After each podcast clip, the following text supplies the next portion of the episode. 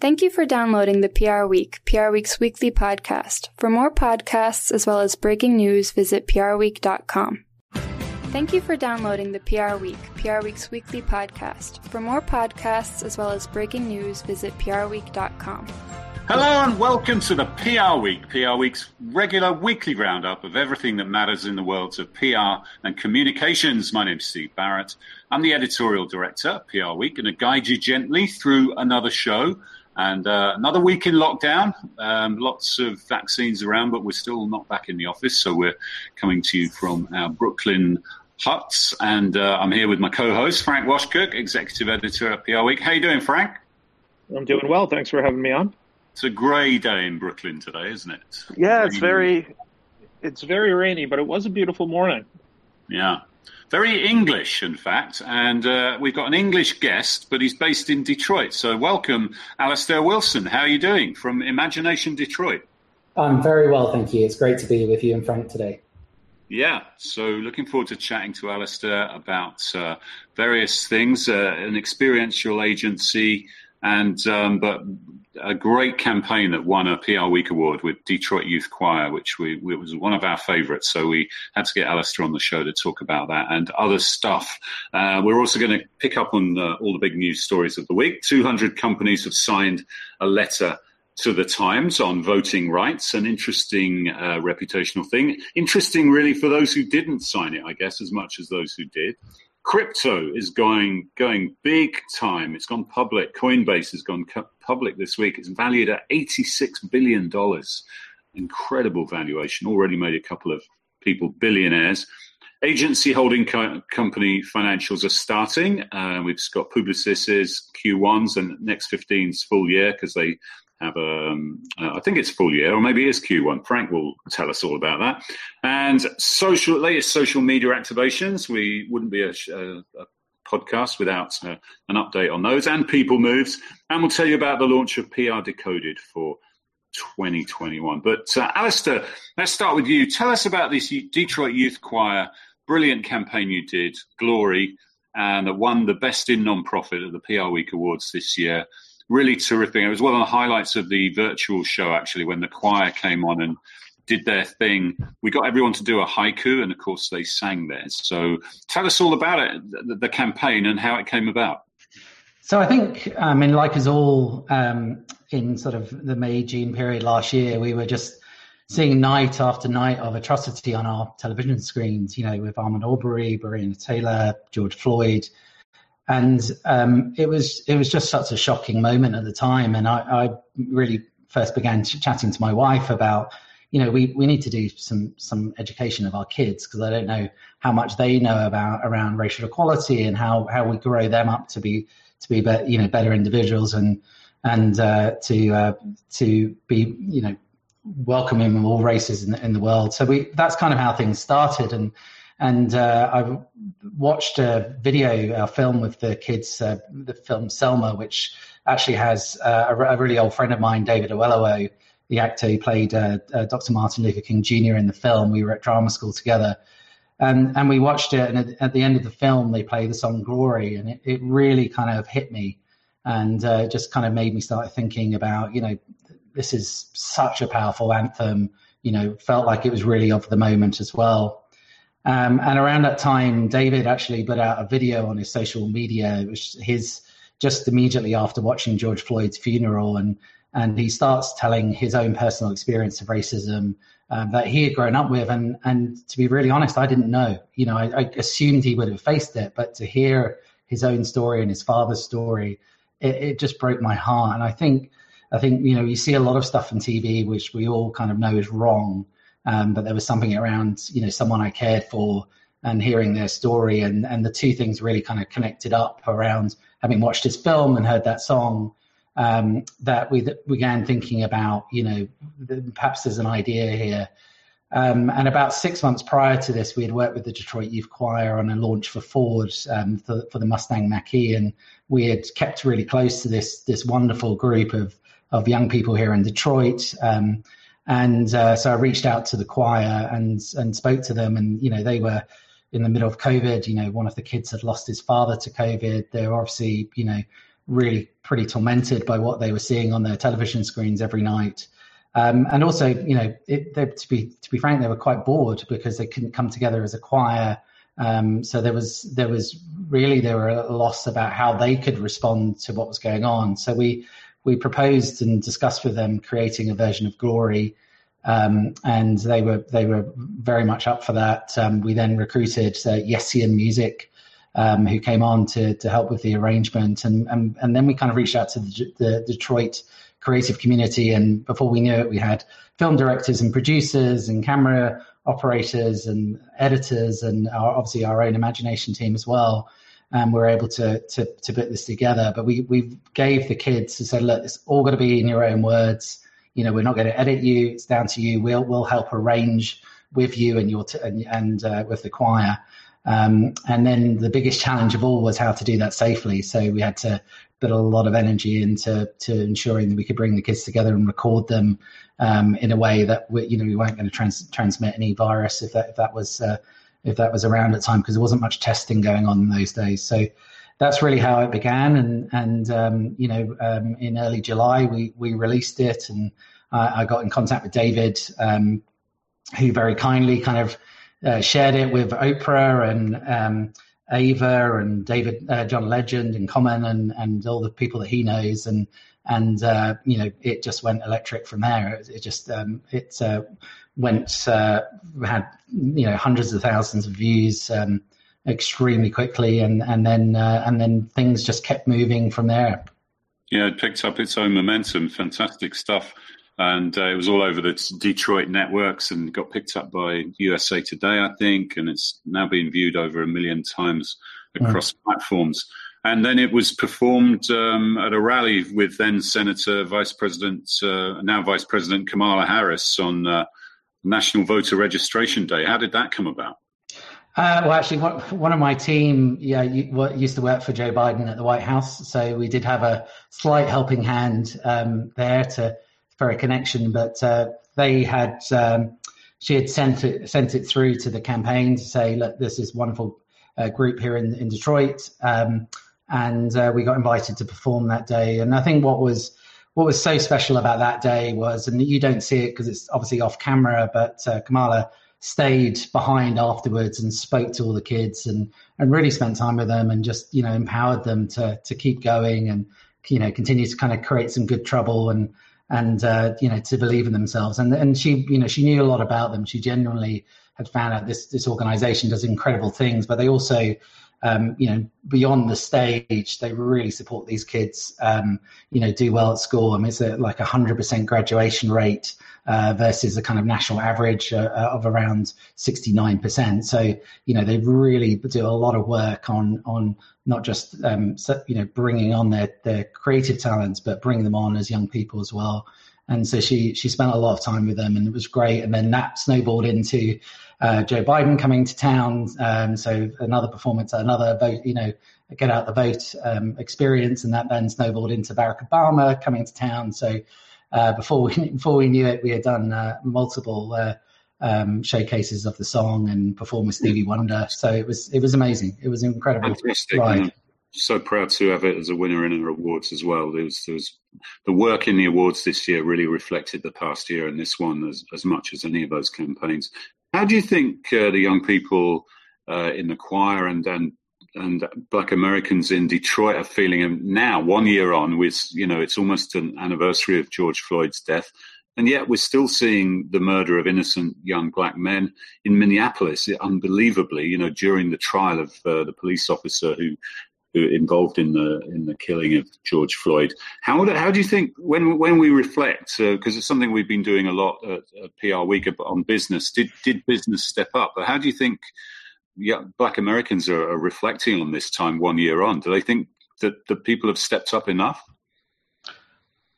I think that I, I, mean, just from talking to the choir, I don't necessarily want to speak for them, but the the um, I think they feel there's that the, the there has been this um, there's incredible energy around Black Lives Matter, which is really really positive. It's fantastic to see so many companies standing up this week and uh, you know help you know really kind of putting their point of view very strongly acro- across about how things like it, it, what happened in Georgia with voter registration and some of the voting rights um, is is really hurting the community. But I think you know there's there's on one hand there's there's companies doing the right thing, but society in general, um, the change is is just incredibly pain, and painfully slow um, at the moment. So I, I you know and I think we're going to unfortunately see you know a summer of, of yet more and more pain as we see more things on our television that are just totally unacceptable. So, I mean, I, I t- tend to think about what David Oyelowo said at you know when um, he he talked about you know this story that black people didn't create the situation we find ourselves in, therefore it can't be down to us to fix it. It's down to all of us. And I think this is the great challenge here in America at the moment. But I do think you know we're seeing more and more people get on board that this has to be addressed but the country is still quite divided. So, you know, you know, it's great there's energy, but there's there's still a, a very painful journey ahead. Yeah, agreed. Tell us a bit. Um, PR Week readers might not be as familiar with Imagination as they are with the, with other agencies. Um, you're an experienced agency, and obviously the, the, the disciplines are all sort of merging in a way, aren't they? So what what you do and what ad firms do, what media firms and PR firms do, kind of crosses boundaries now. But tell us a bit about imagination and what you've been at the firm, I think 23 years working all around the world on it, but uh, you do some interesting work. Yeah, I, I, mean, I'm a great lover of the company and the culture and the business and the work that we do. We've I, I joined as an intern um, just over 24 years ago, and then and got a got a role in London, and then worked in China, in Australia, and now here in America. Um, Imagination is a, a, creative agency at heart, so we but we believe in the power of experiences. So a lot of what we uh, that may uh, manifest into becoming is you know that might be consultancy around how brands engage with consumers. Um, it might be destinations. So famously, Imagination was the uh, creative team behind the Guinness Storehouse in Dublin, which is an incredible visitor experience. To um, content, which has served us very well during COVID, to from films to digital VR, very much embedded. And then um, probably what we're most famous for is, is live experiences. So um, here in the US, we do most of the major launch events for people like Ford Motor Company. Uh, in in Australia, we've done Sydney New Year's Eve celebration um, for about eight years. Um, uh, to you know some big spectaculars like Olympics and and the G20 and things like that. So we we're a very very diverse company. It's almost I, I kind of talk ourselves ourselves being a bit like an orchestra. Um, around the imagination group, we've got all the various parts. Some some clients just come to us for the for the strings or the woodwind section, uh, but when we turn on the entire group, we can do something pretty epic and pretty phenomenal. Yeah, and one of the things you do is create and deliver IPO roadshows. So tell us a bit about how that's changed in the past year when, you know, everybody's been uh, locked down and not able to convene in the way they would have done normally. How have you managed to deliver those uh, experiences? Yeah, so typically for those for the IPO roadshow side, we would normally be um, you know very intense period working with the uh, brand or business that's going public um, and the and the various banks, and it's kind of everyone together to produce the films, the content, the um, and then the logistics of you know rolling around the world to meet with investors. Um, obviously, that's changed uh, quite dramatically because you know borders are shut. So, but there's still that real need to spend time with the brands. So, what we've often, rather than the brands coming to us, or rather than us kind of all co-locating um, um, somewhere for a period of time, uh, we've actually had to um, quite often fly out and uh, go through quarantines. We've had team members in Korea and quarantine for 21 days um, uh, to then go and spend time with the various brands to to uh, build up the story, capture the film content we need to do, um, and then and then obviously the the actual IPOs themselves are primarily uh, delivered virtually. There there has been some times where we've we've got together, but um, primarily just over um, you know um, very secure means. We've uh, um, done the actual roadshow side of things, but it, it has it's, it's pivoted. But I think brands still this is a really pivotal moment in their history. It's a very stressful moment, and so we've we've just taken the view as like what's the right thing for the customer here. Um, and often that, that means putting our boots on the ground, even if it means going through quarantine to, to, to do it. Yeah, and are there any things you think will persist afterwards when we get back to whatever the new normal is in terms of these events? Are there things that disruptions that have occurred that people have thought, yeah, actually, we were on the road to this anyway, and this has just sped it up? I, I think there's definitely a role for virtual. I think um, you know people talk about the word hybrid a lot. I think it's I think the way to think about it is is you know news making moments of history aren't really kind of videos you put on YouTube. You know, they're the event that was recorded and then posted. It's so, so I do think to create those kind of Steve Jobs moments and those really important moments for brands and their history, whether it's a an IPO or a or a product launch or a, a really important announcement that businesses and brands want to put out. I still think the live aspect is going to be key. I think I think it will springboard back in a big way. I think reality is though that what brands have now realized is you know, it's not the three, 400 people in the room now who are now going to, you know, write about that story. So there's going to be a pivot in terms of, you know, bringing those, those media and journalists in probably under embargo prior to those reveals or those announcements so they can write their stories up. And then the kind of main events and becoming much more the kind of consumer public kind of broadcast, um, and that is, I think, forever and, um, and for, the, for the future going to be a live event or a or a virtual event that is uh, that is um, primarily focused on reaching people by virtual means rather than in person. Yeah, but we're probably still going to be seeing people ringing the bell at the, the stock exchange and pressing the buzzer at the Nasdaq and things like that. Yeah, absolutely. All right. Well, uh, it's good to chat to you and great to hear the story behind uh, one of our favourite campaigns of the PR Week Awards and brilliant piece of work and looking forward to seeing how you follow that up and how uh, things develop in Detroit. So thanks for tell- talking to us about that, Alistair. We'll get your input on some of the news stories we're going to discuss. Frank, um, interesting letter published as an advertisement in the Times this week. 200 companies signed it, all about uh, the voting rights issue. Um, uh, generally across the board, but obviously the focus has been recently on Georgia and Texas. It was interesting for who signed it, but it was also interesting for who didn't sign it, wasn't it? Yeah, so let me start with with who did, and I, I think some of the CEOs uh, who have been behind it have been have been kind of activists over the past couple of years, and that includes um, Ken Chenault, the former CEO of Amex, um, and the CEO of Merck, Ken Frazier, who we saw speak up directly after the Charlottesville problems uh, in 2017. Um, and it, it takes it, it, opposes any discriminatory legislation or measures that restrict or prevent eligible voters from having an equal or fair opportunity to cast a ballot. And of course, the the law that's been signed in Georgia and legislation in Texas and Arkansas and other states uh, does not, uh, according to critics, and I would agree with this, does not give uh, a lot of minority communities an equal and fair opportunity to vote. So uh, there are some notable um, omissions to it. Uh, J.P. Morgan Chase uh, did not sign the statement.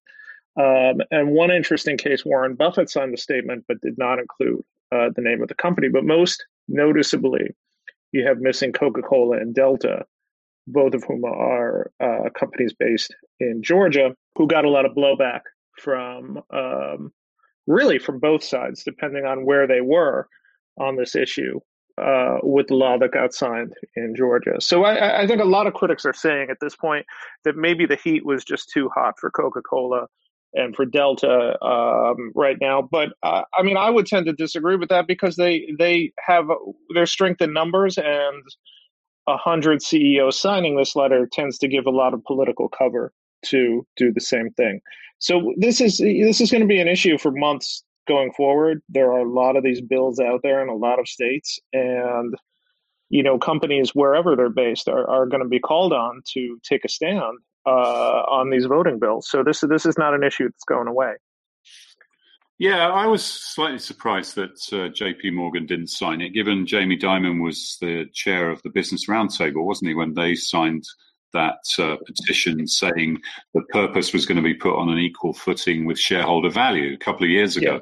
and he's been very vocal about it recently. So it was surprising. But then I guess you've got, but a, but a CEO is, is is the public face of their brand. So that was slightly surprising. With Coca Cola and Delta, I guess they got burnt a little bit. Um, and figured that maybe they'd made their statement. But uh, I suppose you want to move beyond Alistair. I don't know if you have a view on this. You don't want it to be just a, like a box ticking exercise where you, you feel like you have to put your name to these petitions and these statements. But on the other hand, business is being asked to step up and do the right thing these days, isn't it? And and and be a, a, a figure that's participating in the debates and a, and a, and a trustworthy sort of stakeholder in, in the in the whole dynamic. Uh, absolutely, and I think you know last year, you know, nearly all the brands came out and said that Black Black Lives Matter, but when you can't kind of say that, and then on the other hand, this year kind of ignore some of these, you know, what are on the face of it look very, very, you know, wrong um, and dis- dis- yeah, disenfranchising for you know underserved communities and people of color. It's just it's just totally wrong. So I think I think really though the test is you know there's one thing for the you know it's great that so many brands have put their name to this letter and you know, the emissions are you know are are noted and, and are almost under the microscope now. But the um, but I think the, the next big test is really going to be well, what's the next step? It's one thing to say it. Are they going to put the money where the mouths are? And, and you know start looking at where their donations are going um, and supporting you know those who do believe in much more equity when it comes to voting and much more accessibility when it comes to voting. I think that's absolutely right. We've been writing about that a lot at PR Week recently. You know, one year on, okay, you put the black square on your social channel, you made the statement. What did you then do? What did you step up and uh, what actions did you take? And uh, young young people, especially whether they're consumers or you know employees, they are checking the receipts on that, so they will will hold corporations to account, as will other citizens. Um, although, you know, I think it's important. Again, Ken Frazier said this that he saw this as a very much a non-partisan issue. That he uh, and I think it has. It's, it's important that it's based in these terms. That he just sees those laws as anti-democratic, no matter who, which side of the political divide you're on. And I think companies have to be taking have to be non-partisan and and um, and that's an important thing to note as well so uh, yeah, an interesting. It's just the latest chapter, really, in, in an ongoing discussion, and there'll be a lot more on that.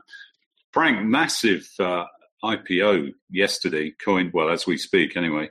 Uh, Coinbase, the crypto company, and uh, it IPO'd, and it was valued at eighty-six billion dollars. That's uh, that's that's eye-watering numbers, isn't it? it's a it's a really eye-popping number. Yeah, it is. Um, it started trading at about three hundred eighty dollars a share, uh, and it went as high as almost four thirty yesterday. Really, really crazy numbers. And um, you know, one column out there uh, about Coinbase is what what point does its valuation surpass Goldman Sachs, which is this this really crazy thing to even just be discussing. Uh, but you know, look, uh, Bitcoin is and whatever form of it, and this is an exchange of that is clearly not uh, a flash in the pan. It's uh, it's clearly not um, you know something that people have just you know toyed with and gone over. So uh, people, whether it's financial institutions or or whatever, are going to have to get used to this um, being a big player here. Yeah, Alistair, what's the biggest IPO? You know, uh, these these frothy tech-based IPOs are, are, fantastic, aren't they, for the for the market and for everyone involved in it? And there seem to be a lot of deals. Maybe there's a lot of pent-up deals that have you know been delayed. But when you see something like this, it's it's it really makes business kind of exciting, doesn't it? It it is breathtaking, um, and I think I think it, I think you're right. I think there has been for you know many years, you know, a huge pent-up um, demand for IPOs. I mean, we we've uh, kind of followed up. We have quite a large team that supports these around the world, and you know, just in my kind of 23 years of the company, uh, London was the original base, and then it moved to Asia, now it's in New York. Um, and uh, we've we've just seen, you know, I mean, to the point we're turning, I'm um, sadly having to turn down work over the last few months, uh, just because of the scale of IPOs that are, that are coming through at the moment. Because you obviously, when the market does bottom out, there's only one way to go from there so people want to get on that ride, and there is, as you'll probably see in a lot of banks, there's the banks have a cash problem as well at the moment. So there's, there's a lot of money out there um, uh, looking for some really good investments. But it's yeah, it's an ex- exciting time to see uh, see some of these huge ones. We've worked on, I think it's 16 of the biggest 20 uh, IPOs over the last 30 years. So, uh, you know, feel for the teams working on the roadshows and and bringing it all to life uh, over the last few weeks because the banks have just seen. Um, you know, all of these on top of one another, but uh, incredible, incredible to see something like this uh, pop so big. Yeah, what what you would give for a little stake in one of these these IPOs because uh, a couple of billionaires created out of uh, Coinbase, one for sure. And uh, the fact that they're now valued at more than these companies that have been around for you know hundreds of years is just mind-boggling. Really is. Yeah, Frank. So back to I guess more mundane financials, not to not to tarnish the the companies we're talking about, but uh, it's uh, Q1 uh, results season, and Publicis is the first out of the traps with its numbers. And I guess they're uh, they're going up against Q1 last year, which was a decent quarter for most. Uh, it was before mm-hmm. COVID really kicked in, wasn't it? So, what are you seeing there, and what and next? Yeah, reported this week. Yeah, Mr. Mr. Sadoun and Dyson might might argue with you that they are mundane um, after the past year. Yeah, so uh, Publicis um, it's what they're calling solid organic revenue growth, 2.8% uh, in Q1 2021, driven by markets, the US and Asia. Um, so what I find really interesting about this is in North America, organic growth is up up 4.7% to about 1.8 billion, uh, and they continue to cite the surge um, in U.S. Uh, organic growth up 5.1%. Um, so that's i mean that's good news we've seen this from from other agencies as we've been compiling data uh, for our agency business report should note they don't break out uh, performance for msl group uh, their main uh, pr network some more uh, news about publicis this week they are coming back to the work uh, space with a lot of help from marcel which is their in-house ai platform so you know another thing we will be watching uh, in the next couple of weeks and months. Yeah, does it say when they're coming back? I think it's a work in progress at this point, so we will uh, keep nice. an eye on it. Nice that they found a use for Marcel. No, I'm only being snarky.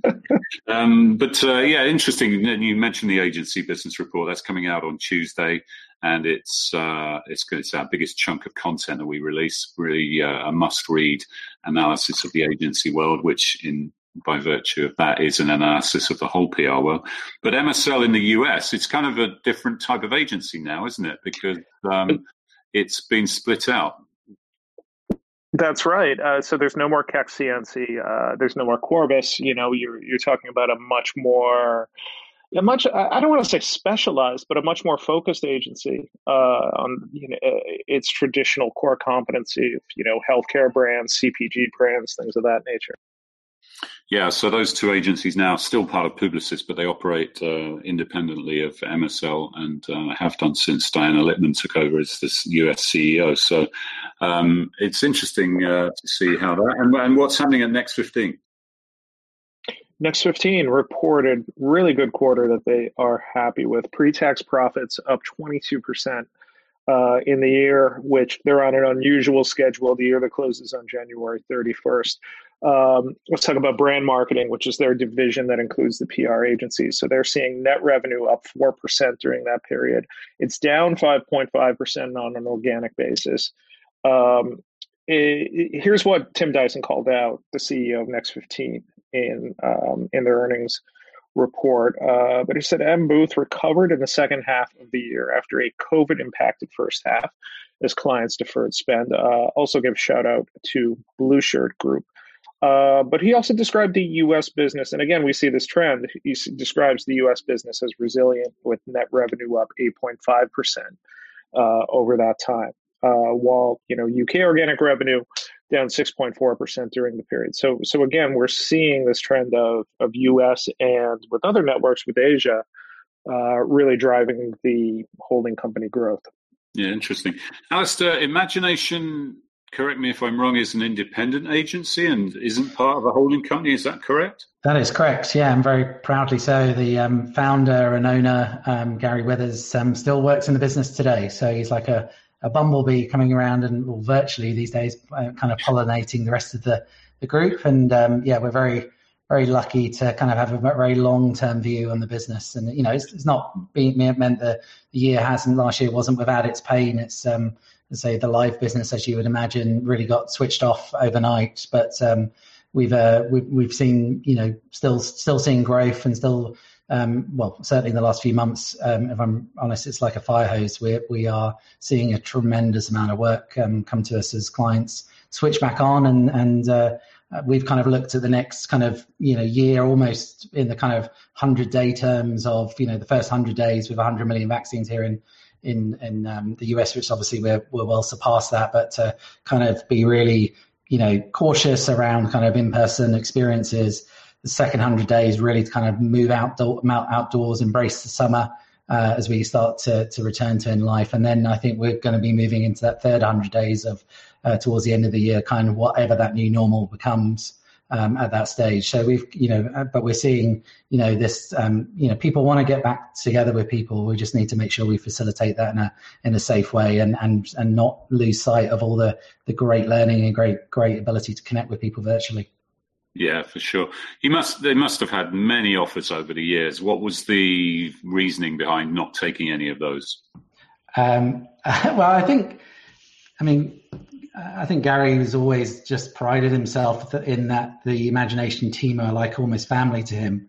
So I think it's it's. I, as a leader of the business, I've never he has never in my 23 years of the company ever asked me how much a project's earning. He's always asked me what the idea is. What does the client think about that? And then on the back of a napkin over lunch, he's drawn or sent me something to, to plus the idea up. So I think it's, it's, he's he's always prided himself about the success of the com- the company, and you know we're you know global a big global agency that has been tapped on the shoulder multiple times, um, has been able to thrive and, and really take the long term view um, by by being independent and, and also really be able to you know shift with the with the nature of the market. You know so we've you know we've got a very very strong in-house digital um, team you know fully integrated into the rest of the business as well as architects you know and interior designers designing floors of harrods to to designing brand centers so i think you know it's really the flexibility uh, to kind of run the business the way he wants to um, um, I think has been the most empowering thing, and you know, and probably when he has been tapped on the shoulder, he, he just might not like the person who's asked to buy us. Um, yeah. Might be another reason, but uh, but no, it's always worked out well, and uh, we're very glad we're independent at the moment. It's, good to see. It's good to see fiercely independent agencies out there as well as the holding companies for sure. Frank, it wouldn't be a podcast without some social media activations. We've got sizzling bacon on Clubhouse and a Chili's tribute to a Vine star. Talk us through it. Yeah, um, let's start with IHOP, uh, and and this is something I like to do in person on my own grill, which is to listen to the sound of bacon sizzling uh, when I can put my cooking skills to the test. Uh, but that's the gist of what uh, the at IHOP official account on Clubhouse uh, was doing this earlier this week to show off some new menu items uh, including uh, the the steakhouse premium bacon menu, and the idea is letting it speak for itself. I think it's a cool idea. Um, you know, the Clubhouse is a really popular app right now. Uh, it's it, it is I, I, think blowing up in everybody's estimation. Um, and you know, why not tap into this in a unique, fun, you know, slightly goofy way? Uh, but it kind of lends itself to the way the clubhouse works, doesn't it? And that you can kind of just jump in and out of a room, uh, and it's not like you have to listen to this for 15 minutes. You could you could listen to it for you know 30 seconds. So um, that's that's um, the PR firm on this is IPG's DeVries Global. Uh, leading the campaign is Droga Five, is the creative shop on it. Yeah, all you need now is a sort of smello vision, don't you? And so you can smell the bacon as well. But um, Alistair, what? I think I don't want to. Uh, what what is a smello vision? what, well, I don't even know that I want to know.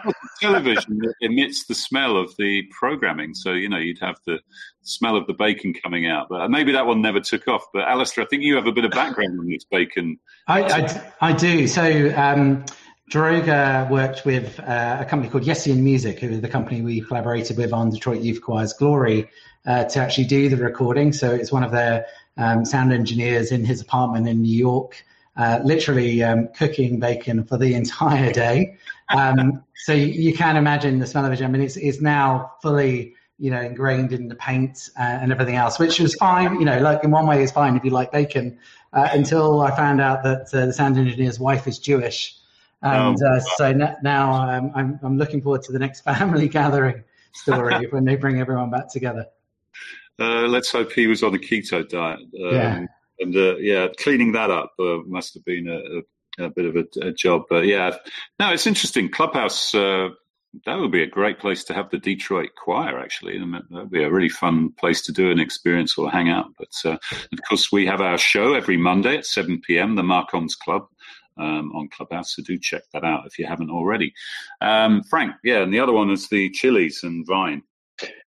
Yeah, uh, unfortunately, uh, the, the, Vine star um, Adam Adam Perkins uh, passed away this weekend. The cause of death is unknown, but he started the "Hi, welcome to Chili's" meme five years ago, um, and the restaurant chain uh, acknowledged his passing on Twitter, but really kind of had to be cajoled by other by other Twitter users into doing it. But uh, eventually, it did put out a statement on it saying that um, they're saddened by the news of his passing.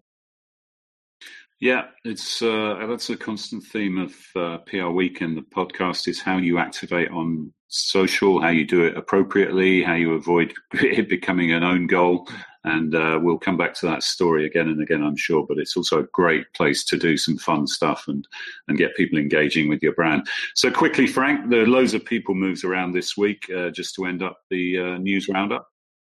Yeah, this might take up half the podcast. So yeah. Uh, let's see how quickly I can do this. Uh, Method Communications has a new SVP of Narrative and Thought Leadership. That's Tim Race. He is a former business and technology editor at the New York Times and uh, other outlets. Uh, meanwhile, Xerox's chief communications and brand officer, Anne Marie Squeo, uh, is stepping down uh, from the company. We will see where she is, where she lands next. Also retiring, uh, also stepping down from her role, I should say, is Alexandra Trower, EVP of Global Communications at Estee Lauder Companies, uh, which is the network that includes the brand Estee Lauder, but also Clinique, Origins, Tommy Hilfiger, and MAC. Uh, Gannett has a new SVP of Corporate Communications. That's a newly created role uh, at the company, by the way, which is interesting because it is an older, uh, more traditional newspaper chain. Uh, but that's Lark Marie Anton. Uh, she's reporting up to Maya Gupta, Chief Marketing and Strategy Officer uh, at the newspaper chain. Uh, former Outcast CEO Alex Constantinople, one of the best uh, known PR agency people in Silicon Valley, is moving over to Zendesk, the CRM software company. She's going to be their CMO. She is going to be replaced by Elizabeth McNichols, who is going to be the new CEO of uh, of Outcast. Um, a veteran of the automobile communications world, Trevor Hale, I think he was at Infiniti, has launched Fruition Global Communications, uh, which is a consultancy. He most recently was at Zinfu, a I hope I'm pronouncing that right, a CEO coaching firm, uh, which is going to be one of his first clients. Um, now, here's a brand really on the move uh, really growing quickly, doing its first national ad campaign last week, and that's Impossible Foods. Uh, it just seemed to be everywhere all of a sudden. Uh, have brought on former Apple creative leader Steve Turner as their first chief experience uh, officer. Uh, General Motors, brand new hire, uh, could find it Thursday on prweek.com, is brought on Daryl Harrison, uh, leading strategic communications for its global product group. Really wide ranging, interesting role there. He is overseeing everything for communications from uh, electronic electric vehicles, autonomous vehicle technologies. Really cool stuff. Um, the FT, the Financial Times, has brought on the former Qatar Airways head of comms, Sophie Knight, as global communications director. Uh, she's on a 12 month contract to cover for Christina Erickson, who is on maternity leave uh, promotion at the head of comms at Expedia Group as Sarah Gavin moves up to SVP of Global Communications and Corporate Brand. A global hire at Finsbury uh, as they bring on Sophie Scott, formerly the global tech leader at Fleishman Hillard, uh, and she's going to lead the global tech business uh, over at Finsbury. And one more global role to mention: Sanofi has poached uh, has poached an executive from its pharma rival as Fiona Olivier comes over from AbbVie to be global head of public affairs and communications for its general medicines division. You and the team have been kept busy this week, my friends. Um, it's been a busy week of people moving around. Yeah, and I and I wonder, you know, is it just one of those times where the people moves are heating up? Is it is it a result of the economy bouncing back? You know, it's uh, could be. I think it's linked to what Alistair was saying yesterday. Uh, it's not yesterday, earlier. Um, you know, there's a lot of pent up demand. There's a lot of the pent up things that have been on the you know on the cards for a long time, and they're all starting to happen. And uh, you know, we're, we're emerging from the chrysalis of COVID, if you like, uh, cautiously. But um, so yeah, and good luck to Alex Trower at L'Oreal, real stalwart of the uh, beauty PR industry, and uh, yeah, it'll be interesting to see where Anne Marie Squeo lands. And Daryl Harrison at GM's a great appointment, and uh, Craig Buchholz really diversifying the team over there. So interesting to see what he's doing. Great stuff. And then just finally, Frank, PR Decoded, we've launched um, the third chapter, if you like, in the Purpose trilogy. Uh, tell us about that. You should mark your calendars right now for October 12th to the 14th. It's a three day event, and this year's theme is Purpose Transformed, uh, which is building on conversations from last year's uh, online conference, PR Decoded Purpose in Action, uh, but also with a lot of other lessons learned from the past year and earlier this year, too. Yeah, it was purpose principles in year one, purpose in action in year two, and then purpose transformed in year three, basically tracking the journey. And we really want to tell the stories of, of the purpose, uh, purposeful business. And as we were discussing earlier, it's been great to chat to you, Alistair. Thanks so much for joining us on the show. Brilliant to celebrate the Detroit Choir activation and glad things are coming back to, uh, if you're turning business away after a, t- a year like this, that's, uh, that, that sounds like a pretty good place to be. Yeah, no, thank you. I really appreciate it. And, uh, you know, I want to just congratulate the team on the PR week. It was such a great event. And I know how hard personally these are to put together. And thought it was great. And it was uh, great to showcase uh, this wonderful group of young people here from Detroit. It really was. It was terrific. So thanks for that. Thanks, Frank. Always a pleasure. Um, just uh, PR Connect happened this week, our global virtual event. You can still watch that on Catch Up. Um, great content from across the team. We had an interview with Mark Reed, the WPP CEO. That's worth checking out, as well as uh, some great sessions on uh, lots of other hot topics. The Brand Film Awards, that uh, ceremony. Lots of virtual events still. That's on the 25th of May. Um, our 40 under 40 program is out for entries, so do make sure you've got your rising stars entered into that program. The Global Awards will take place virtually on May 20th. Our Hall of Fame celebration will take place on the 10th of June. And then Frank mentioned PR Decoded, it's from the 12th to the 15th of October with the Purpose Awards on the 13th. But that's all we've got time for. We'll see you next time on the PR Week.